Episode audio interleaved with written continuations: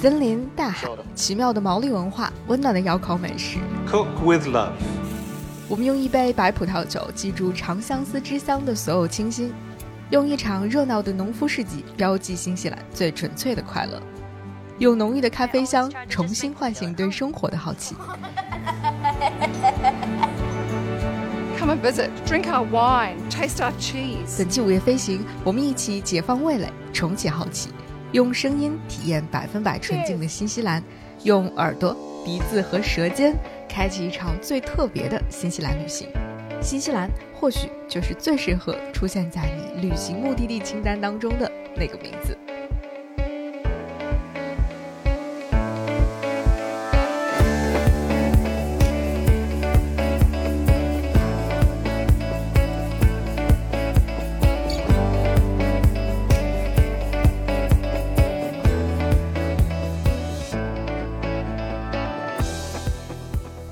各位好，这里是午夜飞行，我是 VC，欢迎你的收听，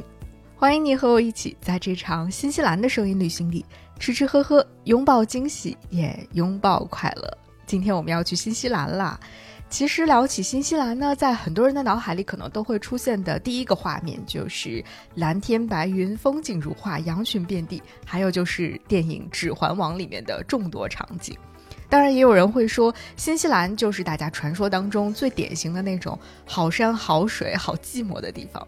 但其实呢，新西兰是一个很妙的岛屿。这种妙呢，一方面来自它独特的地理位置，因为它位于太平洋的西南部，全国是由南岛、北岛两个大岛以及斯图尔特岛和附近的一些小岛屿组成的。那在南岛和北岛之间呢，是狭长的库克海峡。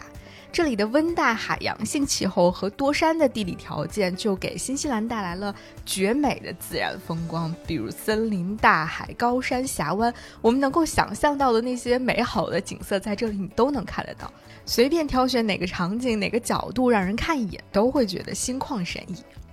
不过今天呢，在午夜飞行的节目当中，我想和大家一起体验的是新西兰这座岛屿的另一种妙处。那就是因为这些大自然的馈赠而在这里诞生的美食美酒，以及因为独特的地理和文化因素所形成的那种热情、纯粹、拥抱多元的生活氛围。我们将会从北岛的一个最具新西兰特色的毛利文化小镇出发，让你在这里先完全摆脱掉自己身上的那些文化惯性，从毛利文化打开进入新西兰的一扇最特别的大门。然后呢，我们就会一路向南，抵达新西兰的首都惠灵顿，像当地人一样逛逛集市，喝喝咖啡，像 local 一样彻底的融入新西兰的生活。那最后呢，我们将会越过库克海峡，去往位于南岛东北角的马尔堡，不仅解放味蕾，也在海风里解放自己。我觉得，也许这样就是一场最理想也最百分百纯粹的旅行了。那话不多说，就让我们开始这场声音旅行吧。从罗托鲁瓦响亮又极具生命力的歌声开始，声游新西兰。Kia ora. Kia ora. Kia ora. Kia ora. Kia ora. 当我们听到这句 “Kula” 的时候，我们已经来到了毛利文化的世界了。出现在我们眼前的这座名叫 Tamaki 塔马基的毛利小镇，就是罗托鲁瓦，甚至是整个新西兰最出名的一座毛利村镇了。那罗托鲁瓦呢，是位于整个新西兰北岛的中北部。这个地方有两张最吸引人的王牌，一张王牌就是这里有丰富的地热资源，因此呢，这里有非常舒服的温泉。那另外一个就是至今都保存非常完好的毛利文化了。它的历史甚至可以追溯到久远的十四世纪。当时居住在新西兰东部海边的部落发现了这里有大片的森林，于是他们就决定要在这里定居，并且很有趣的是，当时的毛利人在这里用他们发现的一些地理特征给每个地方都起了名字。而罗托鲁瓦这个地方就是当时的部落发现的第二个湖泊，所以他们把它叫做罗托鲁瓦。在毛利语当中，这个词就是第二个湖泊的意思。所以，当我们坐车穿过这片茂密森林的时候，说不定也在走着曾经某一个毛利部落的人走过的路。而当我们看到两根雕刻着精致毛利图案的红色柱子的时候，塔马基小镇就在我们眼前了。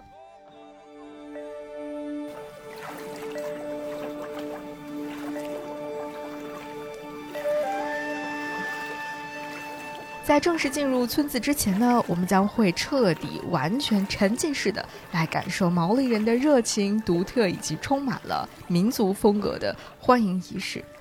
生活在这里的毛利人会穿着传统的民族服饰，手持着长矛或者木棍，划着独木舟从森林当中出现。他们吹响号角，跳起被称为哈卡的战舞，整个场面或许会让你有一种。Blow your mind 的感觉，因为这实在是和我们日常熟悉的那些文化太不一样了。但是好处就在于，经过这场仪式之后，你将会彻底跟你身后的那个熟悉的文化世界说再见，然后完全进入毛利人的世界。接下来呢，会有一片银蕨叶被丢在我们这群所谓外来者的脚下，那毛利的首领呢，会退后来等待我们的回应。如果外来者的一个代表捡起了这片树叶的话，并且把它递给毛利首领，就表示我们从此是亲切友善的朋友了。那这个时候，毛利人呢就会和他们的朋友，也就是我们进行传统的碰鼻礼，正式欢迎你来到毛利人的家。Ladies and gentlemen, we present to you the Puyo. 那在毛利人的家里呢，我们的毛利朋友会很详细的向我们介绍他们的各种风俗和习惯，比如哈卡战舞要怎么跳，毛利传统的歌谣要怎么唱，他们脸上那些非常漂亮、独特的纹身都代表了什么，以及他们又是怎么会被纹上去的，等等等等，这些问题都会得到解答。但是在所有的这些招待活动当中，最让人期待、最有趣，也是最受人欢迎的一个部分，就是了解并且品尝毛利的传统美食——汉衣。我们可以把它翻译成“杭吉”或者“杭衣”。那汉衣其实可以近似的理解成我们中国人比较熟悉的窑烤，就是在土地上挖一个大坑，建一个地灶，利用地热以及烧热的石头来烹饪美食。那在塔马基，我们就可以看到整个哈尼制作的过程了。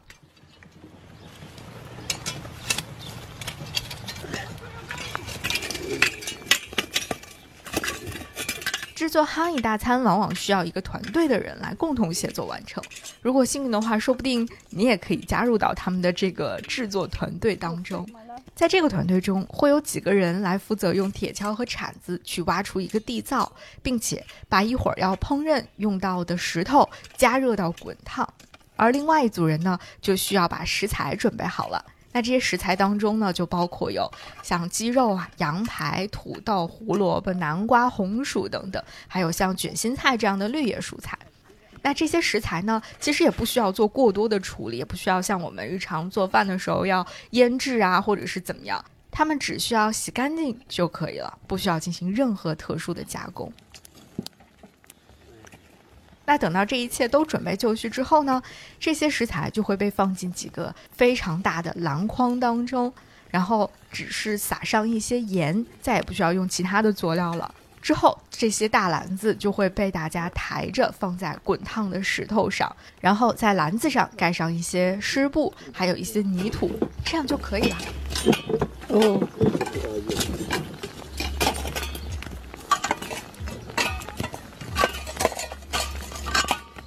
之后的三四个小时，来自地下的热量就会源源不断的通过石头传递给这些食物，而我们只需要耐心的等待就好了。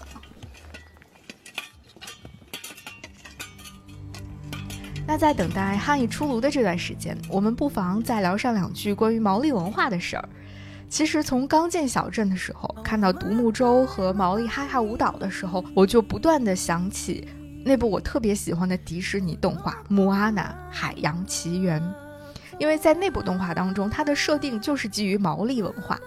在来到这里之前，我只是觉得，呃，在那部动画片当中的设计都很新奇、很有趣。但是，当我来到了塔马基，我来到了毛利文化的村子里面的时候，了解到了毛利文化的各种细节，我才发现，原来动画片当中很多设定的灵感都来自于真正的毛利文化。比如说，欢迎我们的那个独木舟，在毛利语当中叫做哇卡，而哇卡对于毛利人来说是非常重要的。因为他们是天生的冒险家，传说当中他们的祖先就是划着独木舟，一路从太平洋的东海岸顺流而下，去到了夏威夷，然后继续南下，探寻到了南太平洋上的诸多岛屿，而其中最勇敢、坚毅的那群人抵达了新西兰，从此开启了在这片土地上全新的故事。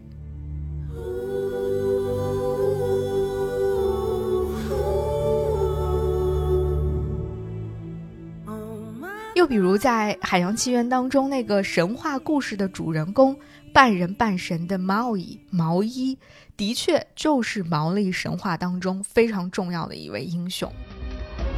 He was a demigod of the wind and sea. He was a warrior, a trickster, a shapeshifter who could change form with the power of his magical fish hook. And his name was Maui. 在神话故事当中，他把新西兰的南岛作为独木舟，然后用自己祖母的下颚骨作为钩子，把新西兰的北岛从海里勾出了海平面。所以，我们此刻脚下的这片土地能够这么坚实丰厚，其实还要感谢这位英雄毛伊呢。除此之外，就连姆阿娜这个名字，既是女主角的名字，也是这部电影的名字。它本来也是一个毛利语的单词，它的意思就是海洋。I've been staring at the edge of the water 而莫阿娜在电影当中要寻找的那颗特菲提之心，其实也是真实的存在于新西兰的，它就是这里独有的绿玉石。在毛利文化当中，绿玉石是能够驱邪，而且给人带来好运的。那这无疑又和动画片当中创造万物、给人们带来和平富足的特菲提之心的设定非常相似。那如果你还没有看过这部电影的话，我非常推荐你赶紧去看一看，一定会让你对毛利文化有更深的感受。而如果你看过的话，那在塔马基小镇，你一定可以收获到很多像我一样似曾相识，甚至恍然大悟的时刻。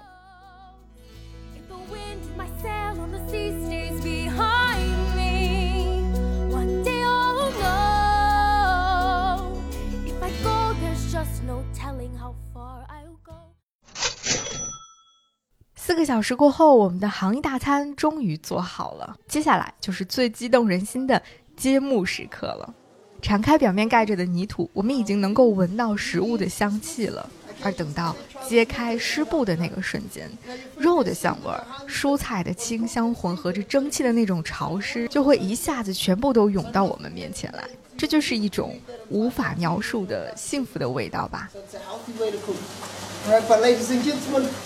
doesn't it look good? Yeah. You hungry? Yeah. You won't be long, we'll get you up for dinner very soon. But on the menu, you wait, New Zealand wait, so they've got on TV, they've got homemade stuffing. Now you'll meet 毛利朋友会帮我们把这几只大篮子都抬进餐厅，分类摆好，然后我们就终于可以吃到传说当中的汉语大餐了。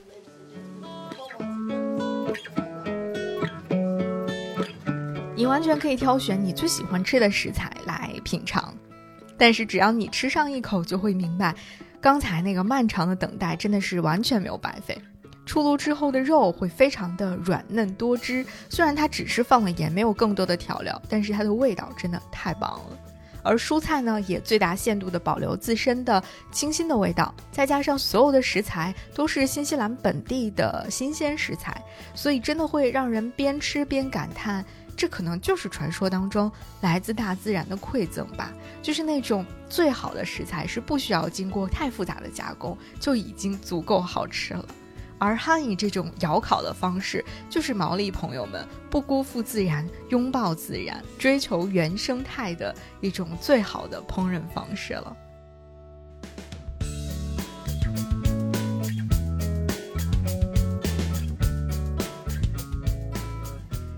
据说在毛利文化当中有一句古话是说：“世间最重要的是什么？是人，是人，还是人。”我觉得这句话真的说出了毛利文化的精髓，就是他们真的非常的尊重自然，热爱自然，但同时更爱每一个人，尊重每一个人。你在这里的每一个角落、每一个细节当中，其实都能够感受到他们对于朋友的爱，对于族人的爱，对家人的爱，对族群的爱。那和爱的人一起烹饪出来的充满爱的食物，自然也就是最好、最美味的了。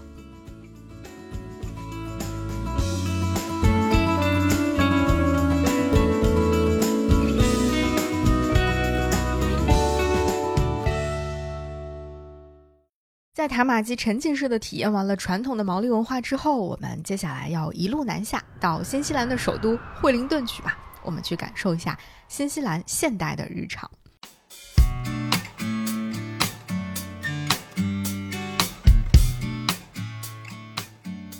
或许跟新西兰最大的城市奥克兰相比，惠灵顿在很多旅行者的心中，可能它的存在感并不是很强。但是，我相信只要你来到这里，亲身感受一下，就会懂得惠灵顿的小巧伶俐。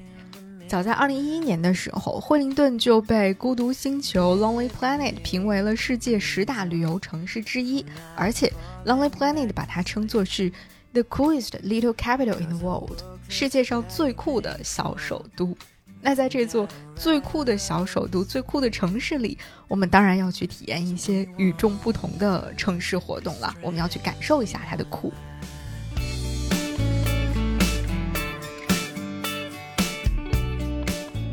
作为一个集市爱好者，在我听说新西兰全国有近百个农夫集市，就是 farmer markets，而且这些集市各有特色之后，我实在是非常的动心，想要去体验一下。于是，在惠灵顿，我们选择了一家每个周日才会出现的农夫集市——滨港市场 （Harborside Market）。我们去体验一下这里的 farmer markets 到底是什么样子的。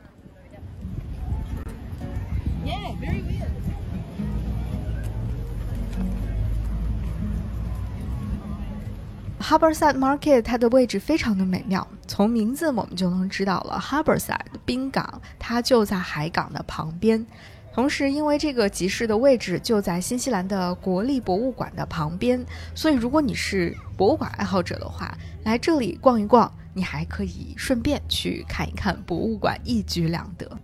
那快来看一看冰港市场当中都有什么吧。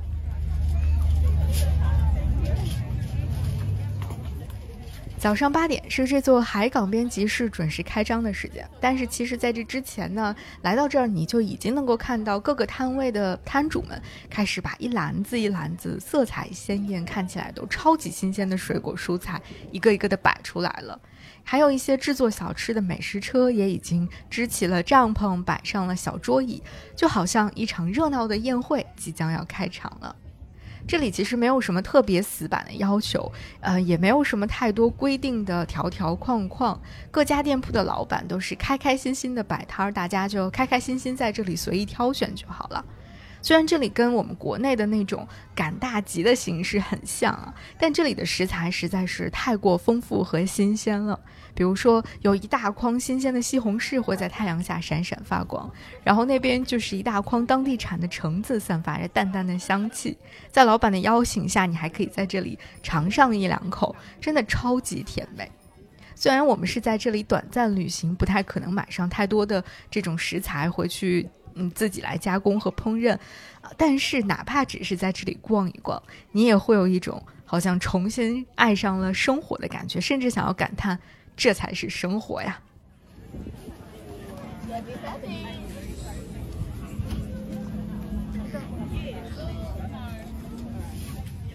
而在另一边贩卖小吃的区域呢，我们会在这儿遇到非常丰富的来自世界各地的美食。除了我们常见的像汉堡、披萨、芝士这些东西之外，还有比如说像印度的美食、马来西亚的炒饭、寿司、新鲜出炉的面包、甜甜圈，甚至你很可能还会遇到像煎饼、卷饼这些非常符合我们中国口味或者亚洲人口味的美食。再搭配上一杯街头的咖啡，坐在海港边吹吹海风、晒晒太阳，这就简直是最理想的周末早上了。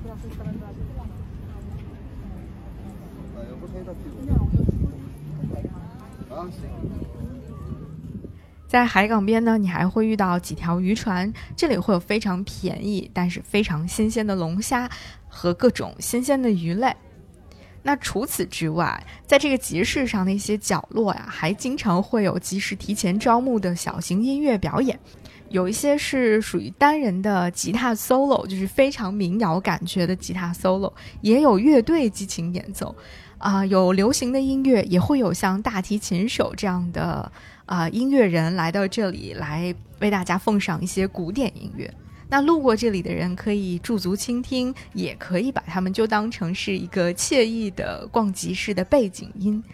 如果在这里，你轻轻地闭上一会儿眼睛，你就会听到这里不仅有人们的笑声、交谈声，还有背景当中时时飘过的音乐声，它们恰到好处地融合在了一起，构成了属于这座城市最舒服、最温暖的背景音乐。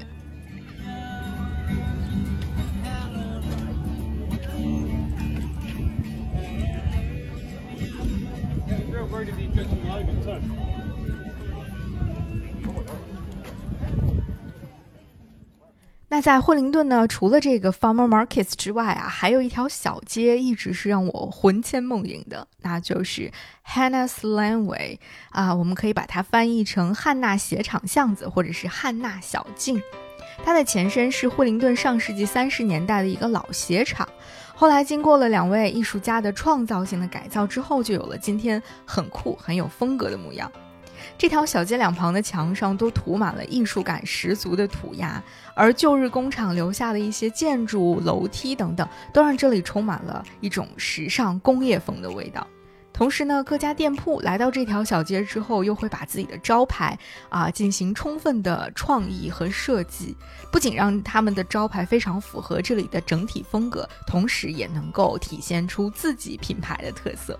但是更重要的是，在这条街上，我是来寻找咖啡香的。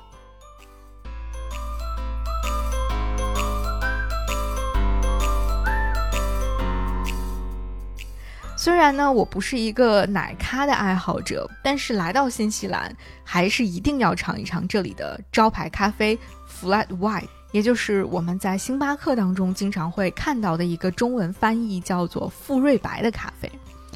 新西兰是一个咖啡文化非常浓厚的国家，而且他们对于咖啡品质的那种追求，我觉得是远远超过了世界上很多地方的。甚至有人会说，在新西兰想要找一家不太好喝的咖啡馆是一件很难的事情。就是新西兰没有什么特别难喝的咖啡馆，那来到这样的国家、这样的城市，怎么能不去找一找这里的最棒的咖啡呢？更何况，在传说当中，Flat White 就是从这里走向全世界的。那奶香浓郁，同时又不会遮盖咖啡豆本身的 Flat White，据说在新西兰得到了极好的发展。在这个非常有艺术氛围的小街区当中呢，我找到了一家能够让咖啡爱好者一本满足的店，它的名字叫 Hangar，呃，意思就是飞机库的意思。它的全名叫做 The Flight Coffee Hangar。这家店的名字是不是和我们午夜飞行也太搭了一些？我们一定要进去看一看。不过这家店最吸引我，也是让我久久难忘的，是在这里我真正的见识到了 Flat White 这款咖啡的真正魅力。毕竟在我们日常生活当中能够喝到的 Flat White，其实就是单一的那一种咖啡而已。你点 Flat White，它就会端出一种咖啡给你。但是在 Hanger，你可以品尝到不同咖啡豆做出来的不同的 Flat White。他们还特别推出了一个叫做 Tasting Flights 的咖啡品鉴套餐，在这个套餐当中，你可以同时品尝三种 Flat White，而且你可以自选豆子。 biggest thing is uh, the, amount, the amount of variety that you can get these days. Um, single origins are becoming a lot more of a requested option all around the country. And um, yeah, there is definitely a lot more knowledge. You know, the home barista is a guru these days. You know, it can go as shallow or as deep as you want. You know, you can go and you can order your large latte every day of the week, or you can try, you know, like a 店家会同时帮你做出你选择的三种豆子所做出的 flat white，同时还会搭配一杯苏打水，让你在品尝两杯咖啡之间可以轻轻口，还会贴心的为每一杯咖啡都附上一张卡片，上面会详细的写明关于这杯咖啡的各种信息，包括它用了什么豆子，采用了哪种方法来烘焙的。它的风味是如何的？是偏酸还是偏醇厚？这个过程让品咖啡就像品酒一样，充满了乐趣。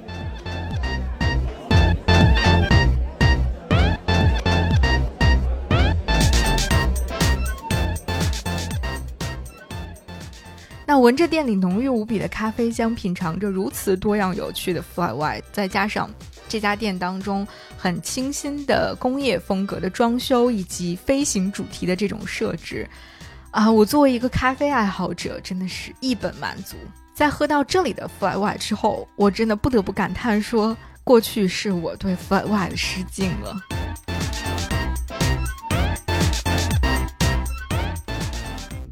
那除了咖啡之外，在 Hannah's Laneway 这个街区，你还能够品尝到很多其他的非常棒的美食，比如让人惊艳的巧克力，令人感到幸福爆棚的芝士披萨，以及来自世界各地的一些优秀的餐厅。总之，在这里，你的味蕾又会得到一次前所未有的满足，相信也会为你打开更多全新世界的大门。然后你会同意我的说法，就是惠灵顿真的是太宝藏了。不愧是被称作世界上最酷的小首都的城市。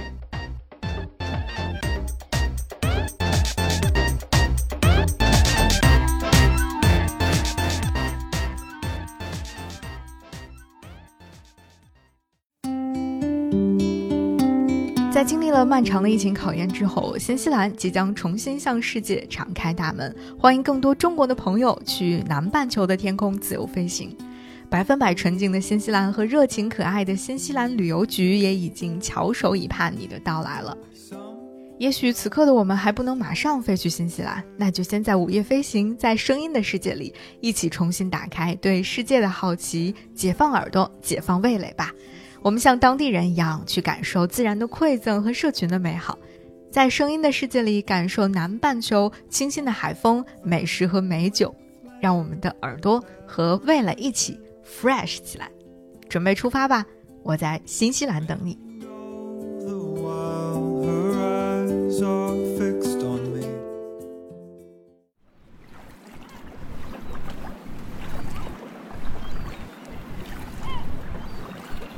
在我们已经体验过了陆地上的新西兰的传统与现代之后，现在就让我们一起乘船出海吧。我们要和南太平洋打一个照面，吹吹海风，喝喝酒。我们将会穿过库克海峡，从北岛来到南岛，抵达最负盛名的长相思之乡马尔堡。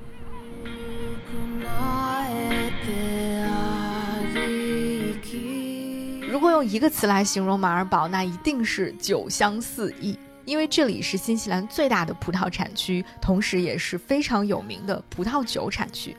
在马尔堡区，大约有将近七十座葡萄酒的酿酒厂，有将近三百家葡萄园。而在众多葡萄酒品类当中，Sauvignon Blanc 长相思无疑是最著名的那个。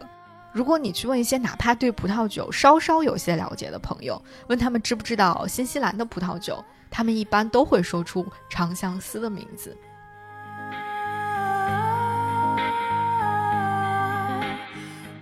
长相思这款酒作为单一品种的表达，不论它的具体风格是怎样的，或者它出自于哪一个酒庄，其实都有一个最明显的特征，那就是它整体的酸度是比较高的，同时它的香气非常的奔放，会有明显的热带水果和青草的味道在里面。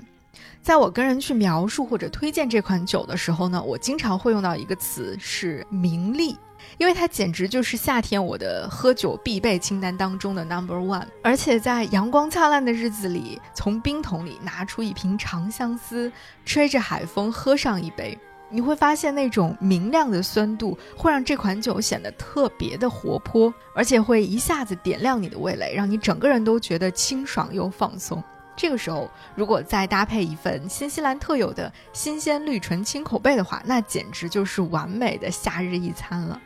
当然，作为新西兰最大的葡萄酒产区，马尔堡不仅有长相思。如果你不太喜欢酸度这么明显的葡萄酒的话，那在马尔堡你也可以找到像霞多丽、雷司令这样酸度不是那么明显的白葡萄酒。而如果你是红酒爱好者，那这里出品的黑皮诺赤霞珠也可以满足你的口味。不过，呃，整体而言，我觉得马尔堡区最好喝的葡萄酒们，真的就是和这里的风景和这里的阳光一样，是那种清清爽爽、明丽动人的感觉。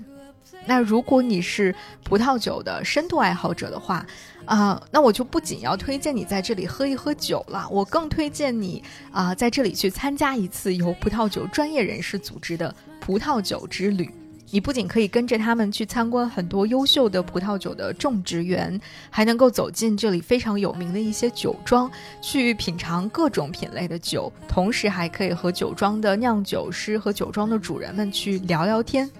而且这些酒庄呢，为了更好的体现自己酒的风味和品质，还会提供很棒的海鲜或者是奶酪作为搭配供大家去品尝，可以说是非常之妙了。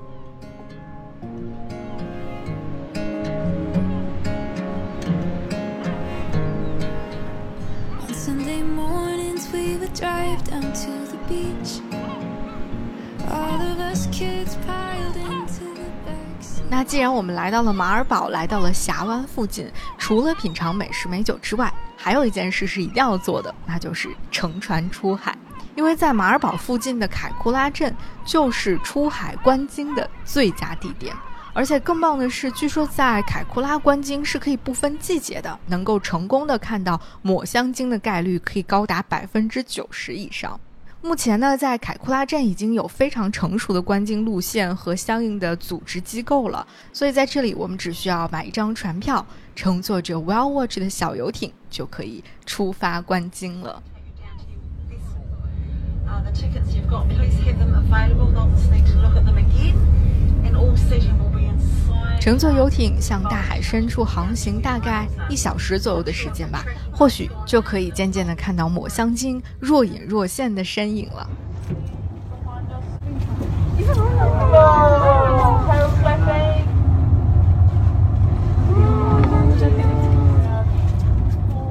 当我们在茫茫海面上终于看到了一丝黑色的脊背，或者看到抹香鲸喷出的水汽、水柱的时候，内心就已经开始有抑制不住的兴奋了。而当我们渐渐地向它靠近，看着它出现又潜入海里，然后终于把它漂亮的尾巴露出海面的时候，整条船的人都会和你一起高兴地欢呼起来。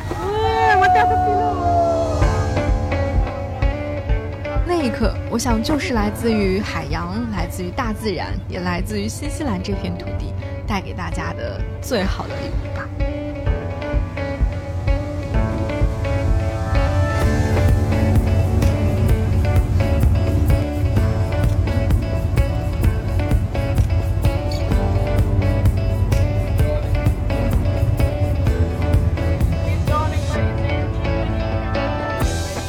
而从海面回到岸上之后，凯库拉镇的龙虾也是一定不能够错过的。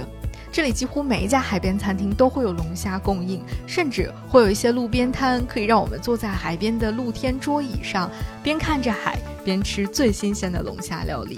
由于这片海域远离其他的大陆，而且海水非常的清冽寒冷，所以这里的龙虾可以说是又大又肥美，而且肉质很紧实。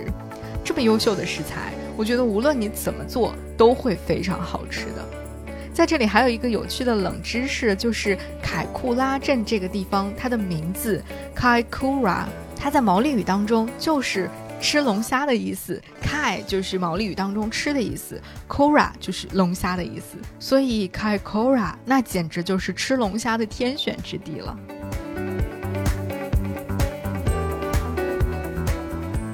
所以你看，在马尔堡这个地方，无论是品酒、逛葡萄园，还是出海观鲸、上岸吃龙虾，你都会时时刻刻的感受到那种来自大自然的厚爱。而且在这里，你也会终于明白，原来人和自然是可以这样美好、快乐的相处下去的。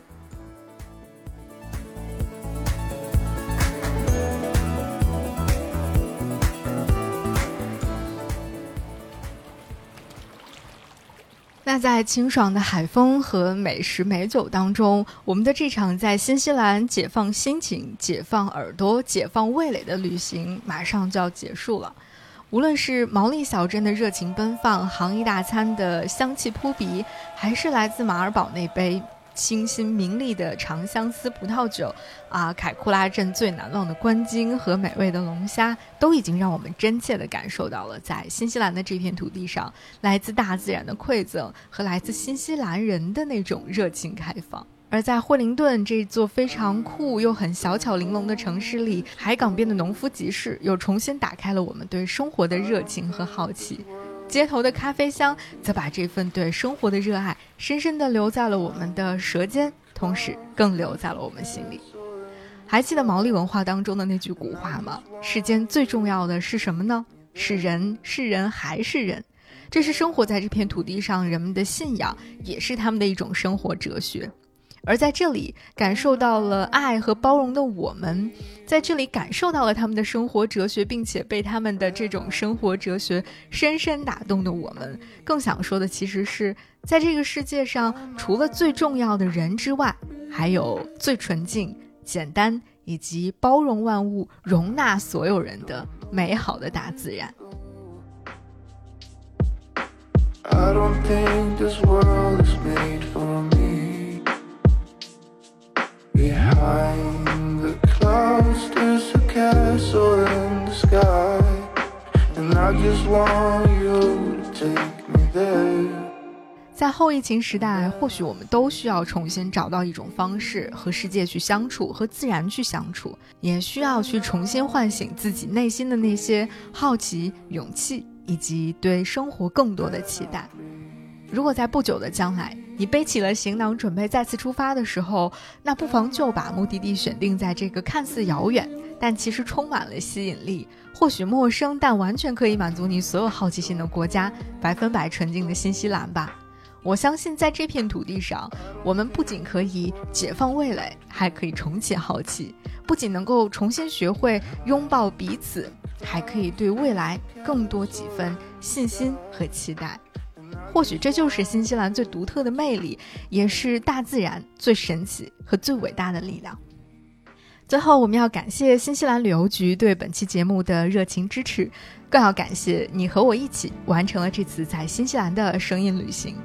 如果你已经心动不已的话，那就准备出发吧，在可以出发的时候，我在新西兰等你，他们也都在新西兰等你。